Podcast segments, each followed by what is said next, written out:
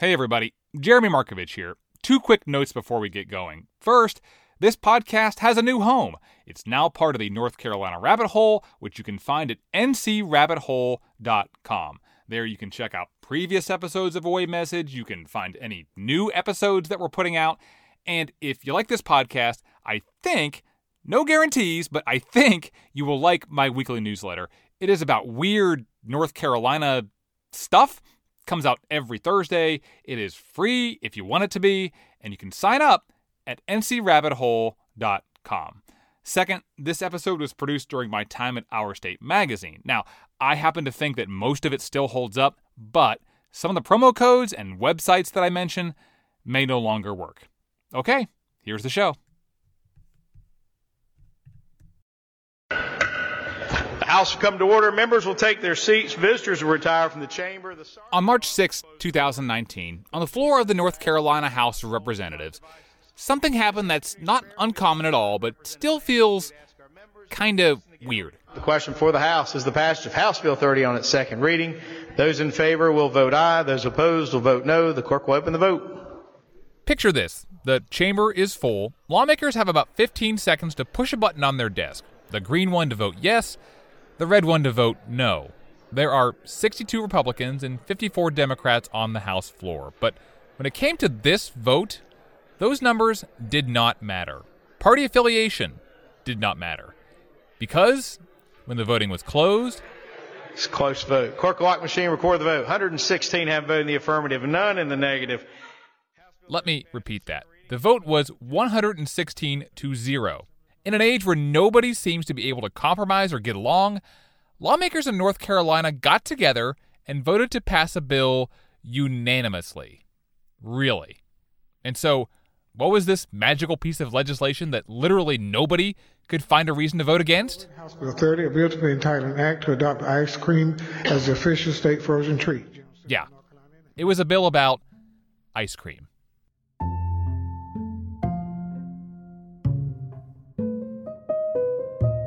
I was interested in this particular political moment for two reasons.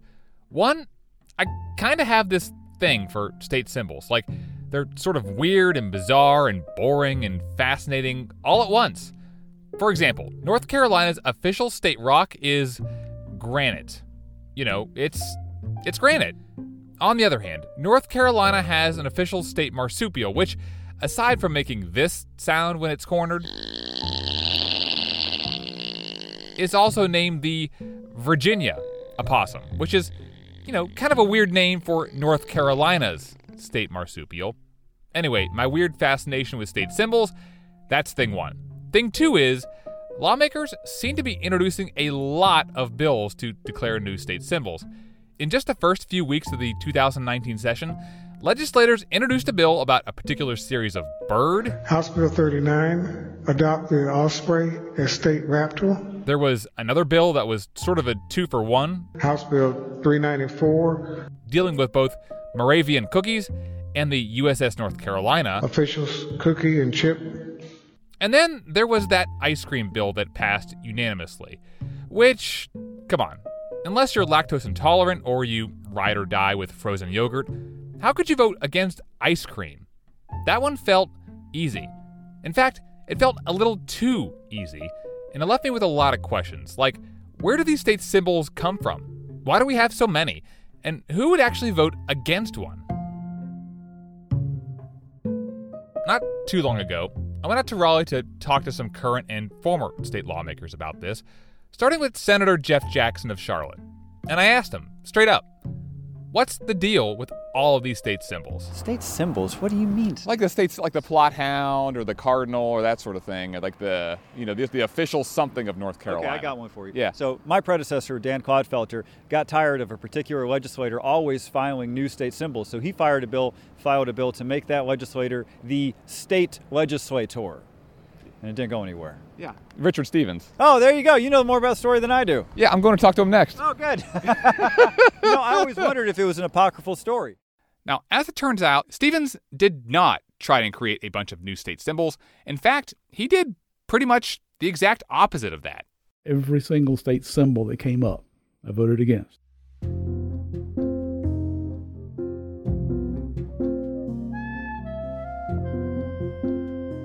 I looked it up.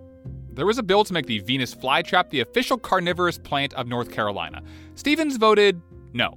He voted against the official state herring festival. He voted against the Southern Appalachian brook trout. He voted against clogging. And this gets even stranger when you realize that Stevens really likes a lot of state symbols. We have a cardinal calendar in our house every year on purpose because it's the state bird. You know, and the dogwood is a gorgeous tree. Uh, it blooms all across the state in the springtime. It's a beautiful plant, very representative of North Carolina. The longleaf pine. Here's the land of the longleaf pine, the summer land where the sun doth shine. The longleaf pine is, of course, one of our great symbols. The man knows his state symbols. So, why in the world did he spend his entire time in the state senate trying to stop them?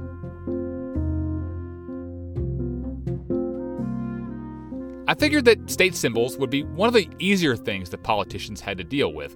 But it turns out trying to make something into the official something of North Carolina can be a lot more complicated than you'd expect. And so today, we are taking a very close look at state symbols things that are supposed to mean something. It's just that sometimes they don't mean what they're supposed to. From Our State Magazine, this is Away Message. I'm Jeremy Markovich. So, technically, the first state symbol was the state flag we use today, which was adopted in 1885. A few years later, in 1893, we got the state motto, Esse quam videri, Latin for to be rather than to seem. And then it's 34 years before we get another official state symbol, the state song.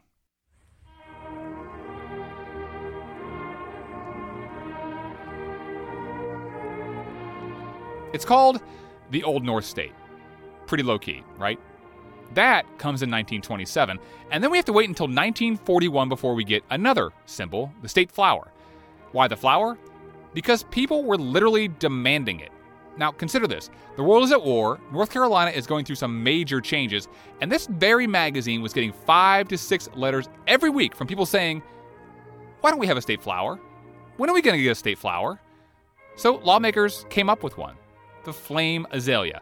It's got a pretty strong name brilliant orange flowers. They're very vibrant plants. The Senate said no. Two weeks later, lawmakers voted for the dogwood instead, and so the dogwood is now our state flower. Next came the state bird. Now, back in 1933, the state legislature actually passed a resolution that named the Carolina chickadee as the official state bird, but a week later, lawmakers repealed that resolution after they found out that the chickadee's nickname is the tomtit, and they were worried that North Carolina might become known as the tomtit state. Ten years later, after a statewide contest, lawmakers make the cardinal the state bird. And then there's the story of the state shell. A legislator from the coast introduced a bill to make the Scotch bonnet North Carolina's official shell, and to try and swing lawmakers to his side, he promised a Scotch bonnet shell to any of the 170 lawmakers who supported him. The problem was, when he went out to go find the shells, he could only find two. That led a senator from Iredell County to say that people, quote, don't want to spend their time horsing around for something that's extinct. Which, you know, it wasn't extinct, but that's beside the point. His point was to suggest that the chicken eggshell should be the state shell. That idea went nowhere. Eventually, though, the bill's co sponsors found enough Scotch bonnets, and in 1965, it became our state's official shell. Today, there are more than 50 state symbols in North Carolina, and they seem to be coming at a breakneck pace. In fact, in 2013 alone, lawmakers adopted seven new state symbols the state fossil, frog, salamander, marsupial, folk art, art medium, and the state peanut festival. If that seems like a lot to you, you and Richard Stevens are going to be kindred spirits. We got enough symbols for our state. It's confusing. Kids can't learn all this. Stevens has been out of the state senate for seven years now. During his time in office, he focused on education and the budget. He had respect. In fact, during the time Democrats were in control of the Senate, Stevens was one of the few Republicans that was put in charge of a committee. And on a personal note, he loves Christmas, and his favorite Christmas tree is the Fraser fir. And in 2005, while Stevens was in office, wouldn't you know it, a bill came up to make the Fraser fir the official state Christmas tree of North Carolina. We've had a Fraser fir at our home as long as I can remember, growing up to this day. Great tree, wonderful uh, product of North Carolina. I didn't think we needed another symbol, so I voted against it. So just to confirm, you are not the Grinch by voting against the Christmas tree. Christmas tree or the shag dance or the the whatever festival. Of course not. Those are important elements of North Carolina life. During his 10 years in the Senate, 21 new entries were added to the list of official North Carolina state symbols. Stevens voted for none of them, which led to awkward conversations. Now, I'd always go to the sponsor and say, Walter Dalton, who later became a uh, lieutenant governor, I said, Walter, you're my friend.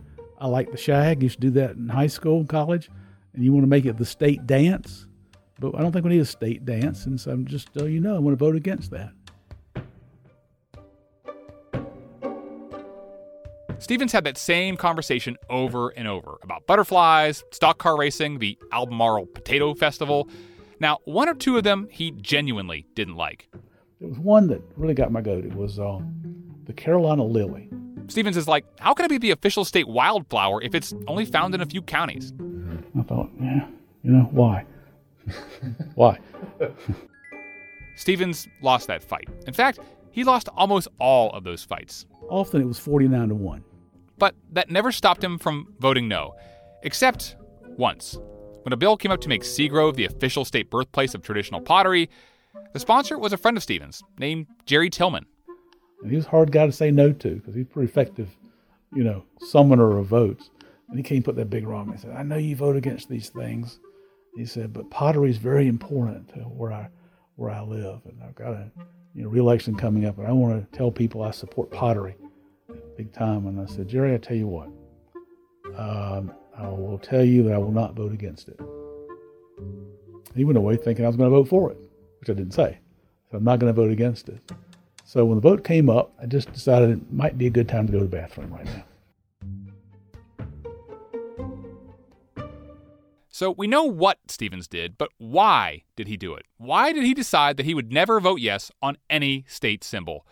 Well, for that, you have to go back to Stevens' first campaign for Senate. So I was uh, not been to politics before. I went to my very, very first campaign event when I first was running for the Senate uh, in 2000. I go and there's a, I don't know, 25, 30 citizens, and they had several things on their mind.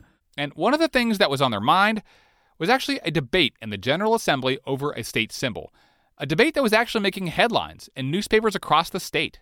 So a constituent to be in the audience said, Well, what do you think about all that? And I just went off on it. Those people are just wasting our time and money and resources. They shouldn't be debating that. They should be dealing with education. They should be dealing with transportation. They should be dealing with jobs. They should be dealing with economic development, not wasting their time on all these state symbol things. We've got enough state symbols. We got the cardinal, we got the pine tree, we got the gray squirrel, you know, we got all these Plott hound. And we don't need any more state symbols. And they said, well, What would you do if you're elected? And I said, I promise you tonight that if I'm elected to the state senate, I will never vote for one of those symbols. Now, I learned that night you don't make those kind of promises. but 10 years in office, I never violated that promise. I'm I'm curious too as to when you're in this room saying I will never vote for a state symbol if there was uproarious applause and and and brought the people to their feet. I go that far, but there, it seemed to, it seemed to go over well in that crowd.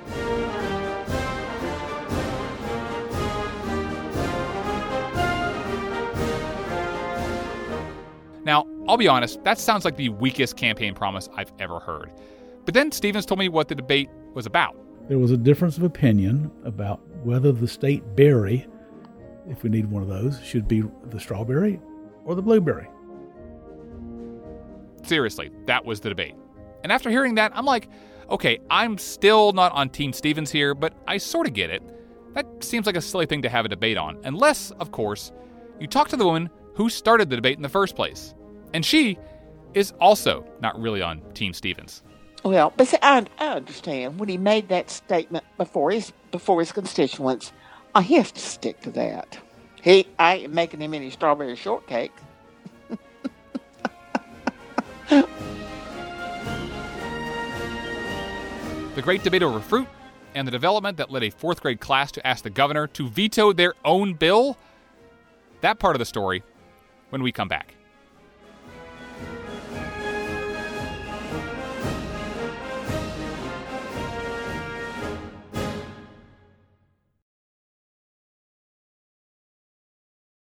This is Away Message. I'm Jeremy Markovich. So far, we've talked to a man who tried, without much success, to keep North Carolina from creating new state symbols. In fact, here is a piece of trivia for you North Carolina lawmakers have passed 51 bills declaring state symbols. Two thirds of them have been passed in the last 20 years alone, which might make you wonder how exactly does this process work? Hello, How are you doing? Myra, Jeremy. Hi, nice to meet you. Nice to meet you. For those answers, I found the woman who actually writes the bills. How long have you worked here? I've been here since 1987. And how many state symbols do you think you have crafted the bills for in that time? Maybe 30? Wow. This is Myra Terrain, a bill drafter who works for the General Assembly. When someone wants a new state symbol, eventually they'll have to talk to Myra. Do you remember what the first state symbol was that you worked on? I want to say it was the state dog. Let's look back. Yeah, I think it was the Plott hound. That's 1989. They brought a Plott hound over so that members could see what the Plott hound actually looked like. Do you like Plott hounds? I'm not much of a dog person, but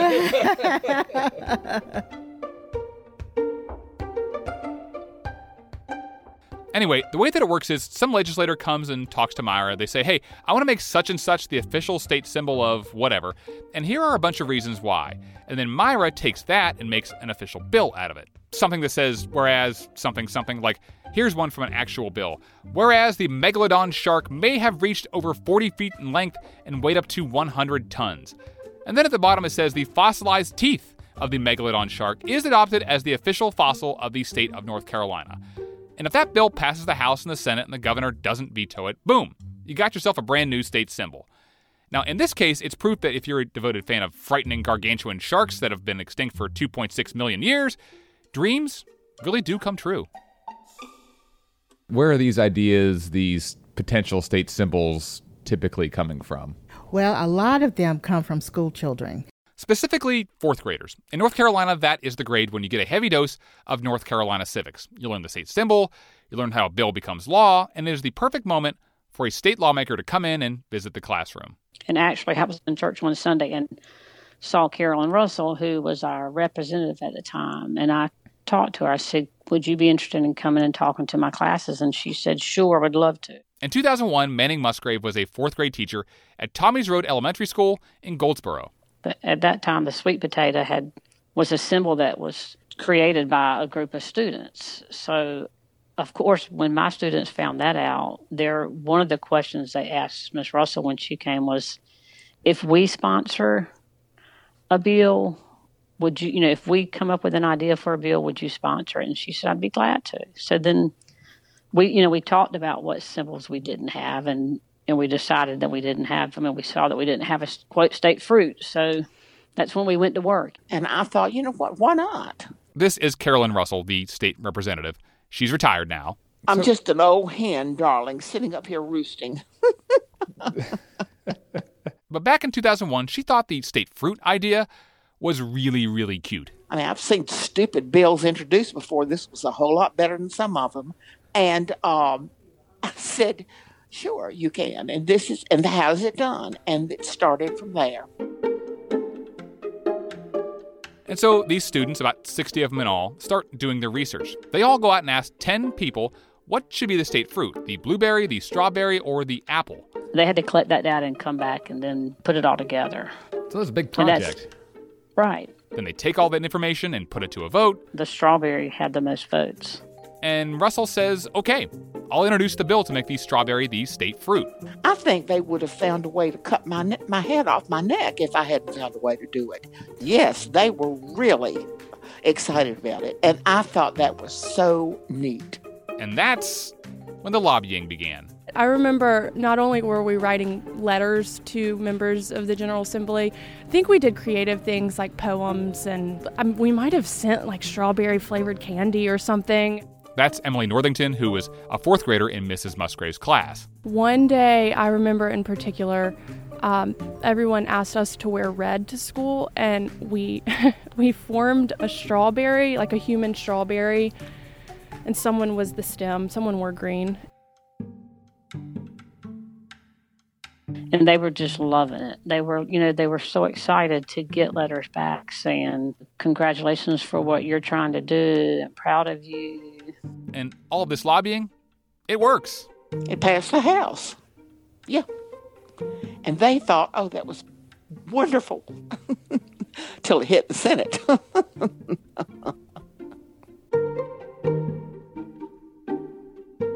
we we just could have never predicted the turn that it took. I mean, because we had planned a field trip in the the end of their fourth grade year so that they could be in be there when it was signed that it was the official state fruit.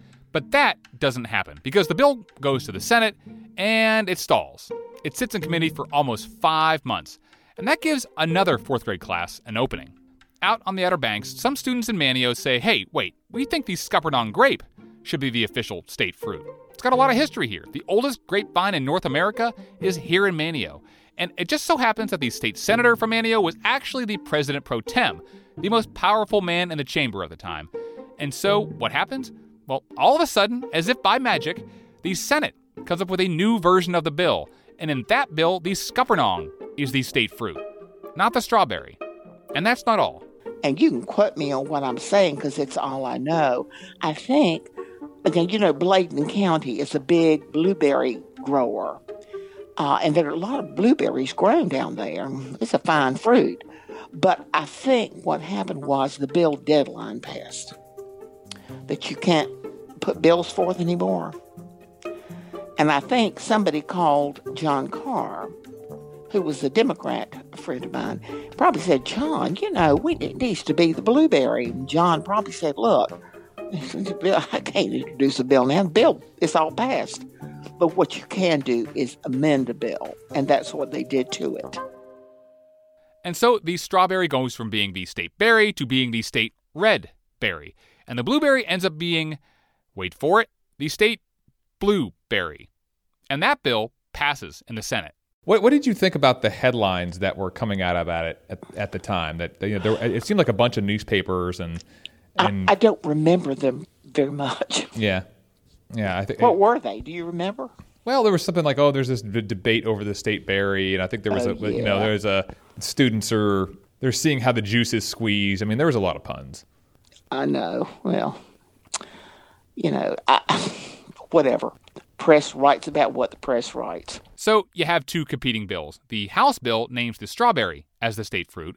The Senate names it the state red berry and throws two other official fruits in there for good measure. And in the meantime, Mrs. Musgrave has to gather up all those students, they're all now in fifth grade, and tell them what's going on. The adults understood the politics behind what was going on. The students didn't. They all get together in the school library, and Mrs. Musgrave says, okay, it looks like the strawberry is no longer going to be the state fruit. It's going to have to share the spotlight with two other fruits. The boys were like, "We're not going to let this happen." And then they're, you know, I can just remember one girl, one blinded little girl in the back who was just crying, like, "This is seriously happening." You know, she just couldn't believe it was happening. And so she asked the students to vote. What do you want Representative Russell to do? Do you want her to support the new three fruit bill, or do you want her to fight for the strawberry only version? You, you ever heard the phrase doubling down? Mm-hmm. they double down. The vote is 44 to 3. The choice is clear. The students want their bill. They do not want to compromise. And so Russell says, okay, I'll try to stop it. They really, by George, we need this. And I mean, they were. They were really adorable. You, I mean, you you could not have stood before those children and said, "Look, I'm sorry, this ain't going anywhere, kids," and blah blah blah, and walked out. No, you'd have gone to hell straight away. It's too late to stop it. The bill goes to a conference committee to try and figure out what to do, and in that committee, the three fruit bill is approved and heads to the governor's desk. And so the students try one last thing. They write the governor, and they say, This bill, this thing we started, kill it. Veto the bill. Did you ever hear anything back from the governor? A let we got a letter. It seemed like we got a letter back from one of his um from someone in the office. You know, and it was a very positive thank you for your interest and thank you for being involved in state government. You know, it was a very positive letter, but it was a Like a form letter. right. It was a form letter. On December 16th, 2001, Governor Mike Easley signs it into law. And that is how North Carolina got a state fruit, a state red berry, and a state blue berry. That's the way sausage is made, dear. You know, you have this kind of feel good story of these fourth graders who want to introduce the state fruit, and then everybody's like, well, you know, while we're at it, I'm going to throw Right. in what I think should be the, the, the, the, the right barrier. You know, I, I, I, mean, think the Jeremy, scuppernong. give me a break. We ain't talking nuclear war with this bill. You know what I mean? Mhm. And I have a feeling that we're having a little bit of fun with it. Yeah. I mean, she's not wrong. When I first started looking into this, I had a preconceived notion of this story. I could sort of see where Richard Stevens was coming from. You could point at this and say, ha, these lawmakers couldn't even come to an agreement on what the state barrier could be, and then they had to pick two berries? That's ridiculous. Politics is broken. I mean, because I think it was some, you know, it was some good publicity for Goldsboro. It was something positive that these students were doing, and all of a sudden, wham! Was there that just this general sense at the time when people were like, ah, politics? I mean, whoever thought that you'd have a political difference between a fruit? But anyway, But with the benefit of hindsight, 18 years of hindsight, I think I see what Carolyn Russell is talking about. The real story is that this red berry blueberry thing is not a big deal. This is just what happens on every issue. In politics, you fight for what you believe in, but you don't always get what you want. I actually think about it not every day. I, have thought about it a good amount over the past years. Emily Northington, who was nine when all this went down, is now in her late 20s, working in Raleigh. She was upset, but now she gets it. I remember being a little frustrated, but I think that's because I thought when we came up with the idea that it would just work out.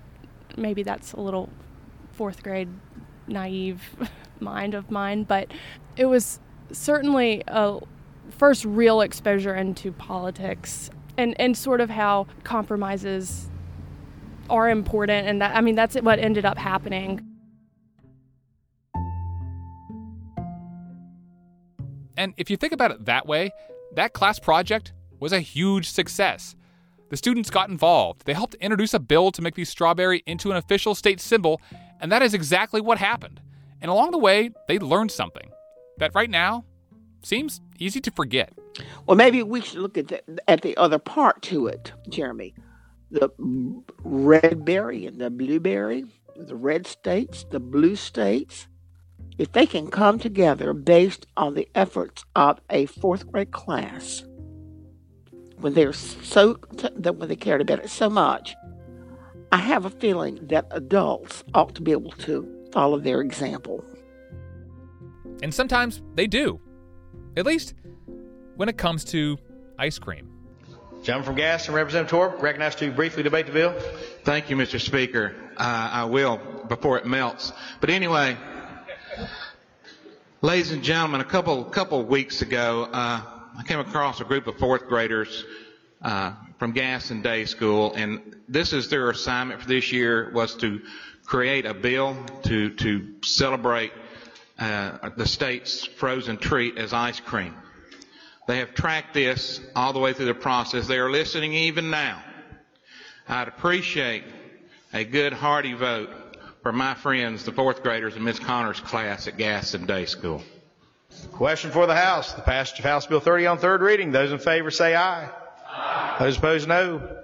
The ayes have it. House Bill 30, having passed its uh, third reading, is ordered sent to the Senate. For what purpose the gentleman from Gaston, Representative Torbett, rise? For a point of personal privilege, Mr. Speaker. The gentleman is recognized to speak to a point of personal privilege. Thank you, Mr. Speaker. Mr. Speaker, had I done this prior to the vote, I could have been told or, or I guess committed, uh, one of those people that come and see us, what are they called? Lobbyists. That's right. I could have been lobbying for, for this bill. But when you pass an ice cream bill, you get ice cream. Ice cream for everyone. There you go.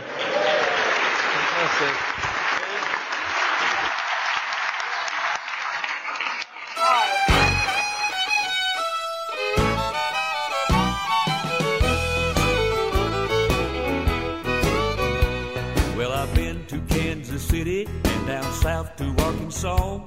I've been out to California and I've heard about St. Paul. I've been a soldier down in Texas and I've seen the Opry out in Tennessee. And I've come to one conclusion Carolina is the place I've gotta be. Away Message is a production of Our State Magazine, an employee owned company that's been celebrating North Carolina for more than 85 years. You can get $5 off a year subscription to the magazine. Just head over to ourstate.com, click on subscribe, and use the promo code AWAY to get $5 off a year's subscription. It's our thank you for listening to the show. This episode was produced by me and James Mieczkowski. Elizabeth Hudson is our editor in chief. Special thanks this week to Gerry Cohen, as well as Lauren Horsch of NC Insider. Our website is away.ourstate.com. Our closing song is from North Carolina State Senator Charlie Albertson, the singing senator who, believe it or not, was on one of the committees that worked on the Red Berry Blueberry Bill. Carolina's on my mind. Carolina's on my mind. And one more thing. Remember that story at the top about how a state senator actually filed a bill to make Richard Stevens a state symbol? That part is actually true. Former Senator, now Utility Commission member Dan Clodfelter and a good friend, opposite party but good friend, introduced a bill one day declaring me as a state symbol. And he said, Let's say you vote against that one.